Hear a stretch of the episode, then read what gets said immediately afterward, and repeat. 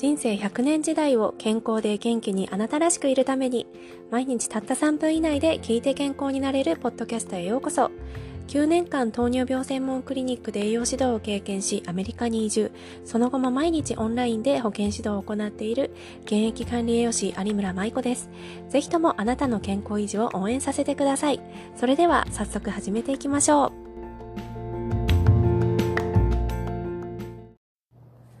今回は簡単にできる食欲コントロール方法のうち2番目に効果があった方法を紹介しますアメリカで行われた方法はこうです。えー、野菜サラダなど低エネルギーのメニューをきれいに盛り付けて美味しそうに見せてお客さんに頼んでもらえるようにしたり、レストランの店員さんが積極的に今日のおすすめはこの野菜料理ですよとかパスタの量は半分にもできますよと言ったりしたそうです。そうすると勧められた人たちは、うん、ならこのおすすめの野菜料理を選頼んでみようかなとか、ああ、パスタの半分を、パスタのサイズを半分で頼んでみようかなという気持ちになってそちらを選ぶことが多かったそうです。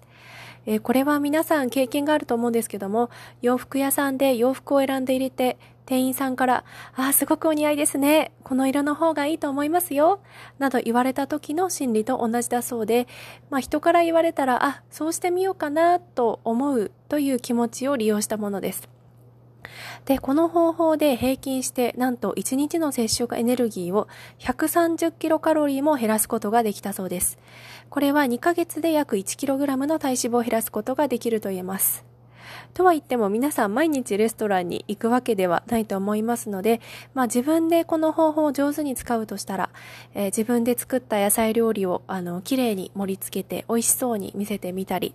もしくは野菜を食べると肌が綺麗になって魅力的になる。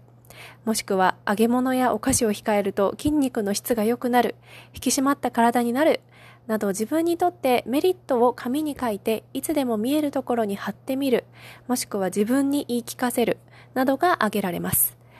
可能な方は身近にいる人にお願いして、あの、気がついた時とか、まあ、いつでも言ってもらうようにお願いをする、などが挙げられます。はい。えー、皆さん、あの、ファーストフード店に行って、まあ、ハンバーガーのセットへ頼むときにですね、店員さんから、例えば、サイドメニューをサラダに変えることができますが、いかがですか？と言われたら、フライドポテトじゃなくて、サラダを選ぶことができる方ですか？そうでない方は、次に紹介する方法は、一番効果があった方法なので、ぜひ聞いてみてください。次回もお楽しみに。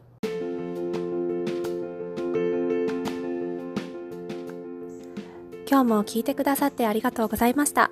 内容に関する質問やちょっと相談してみたいなという時はホームページのコメント欄もしくは連絡先まであなたからの連絡をお待ちしています。あなたの毎日が幸せでありますように。